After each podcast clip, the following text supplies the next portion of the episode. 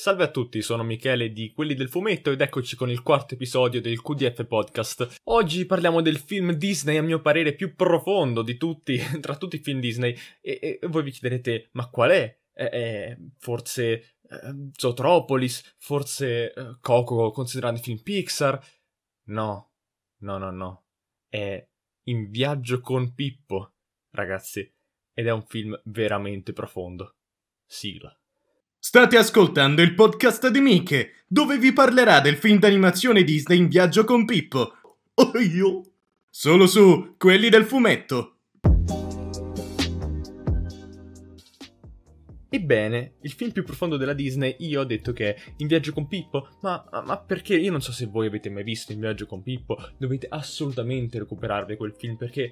Io mi pento di non averlo visto prima, anche se In viaggio con Pippo è uno di quei film che se vedete da piccoli potete apprezzare, potete divertirvi, ma non potete minimamente capire. E lo dico, cioè, è peggio dei film dello Studio Ghibli in questo senso. È incredibilmente maturo.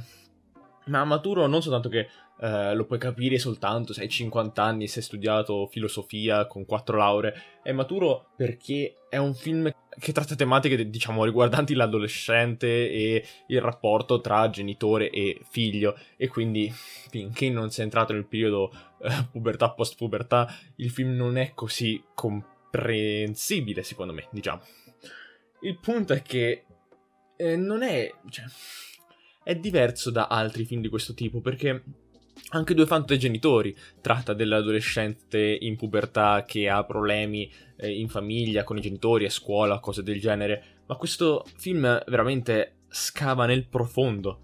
È intanto bello non so di stare della regia, ci sono alcune scelte registiche e fotografiche che ho detto wow, cioè queste cose in molti film moderni non ci sono.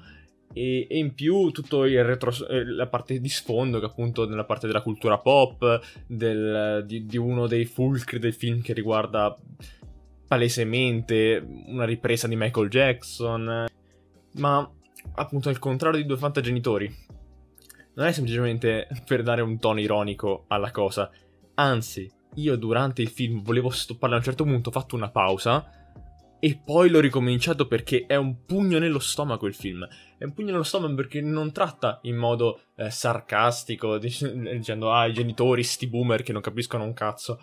Fa anche questo, perché lo fa, ma ti fa male, perché lo vivi quello che ha il protagonista, il disagio, e quindi il fatto che sia un boomer del cazzo il padre, uno ti fa star male perché vedi star male il figlio, e in più... c'è comunque un rapporto che non è semplicemente padre boomer del cazzo, perché poi a Pippo, tu ti affezioni a Pippo, ma è proprio un fatto di appunto scavare nella profondità del rapporto padre-figlio. Io sono rimasto veramente colpito da come anche il padre appunto non passi soltanto in modo negativo, ma anzi lo vedi proprio come... interno al problema anche dal suo punto di vista, anche lui è disperato, anche lui non riesce a avere un rapporto buono con il figlio come quello che ad esempio lui si ricordava che aveva con il nonno del protagonista, e ci sta male, e si vede che non c'è questo contatto e si continua a cercarlo, e il figlio comunque tiene al padre. E la cosa più impressionante è che questo film è del 1995. Questo film parla del divario generazionale tra padre e figlio ed è un film di ben 25 anni fa, 25 anni fa. Io ho 18 anni, ragazzi, io ho 18 anni e questo film parla di 25 anni fa. Io non mi aspettavo che potesse essere così on point, attuale, un film di 25 anni fa sul distacco generazionale.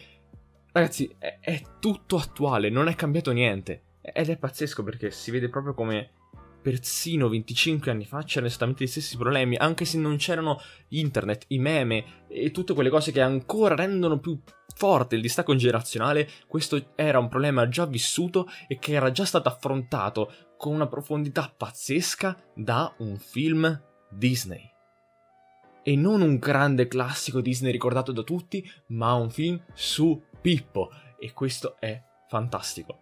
quindi lo consiglio a tutti. Ho cercato di... non ho fatto spoiler, e quindi godetevi questo film che non sarà facile. Sarà divertente se lo vedrete con dei bambini e per i bambini, ma per voi sarà divertente in alcune cose, perché poi a livello grafico ci sono alcune scelte che sono veramente da fantascienza comica, ma allo stesso tempo sarà un pugno nello stomaco per la vostra situazione da adolescenti.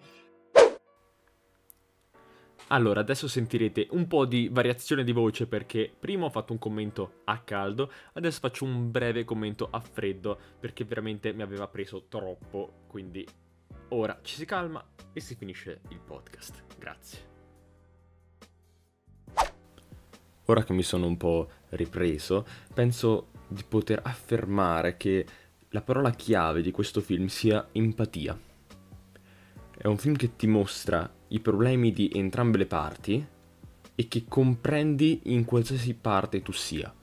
Se sei il giovane adolescente che ha problemi con il genitore, tu capisci anche il genitore, e se sei un genitore ti evidenzia così bene i problemi dell'adolescenza che ti riesce a far capire probabilmente cosa stai sbagliando magari.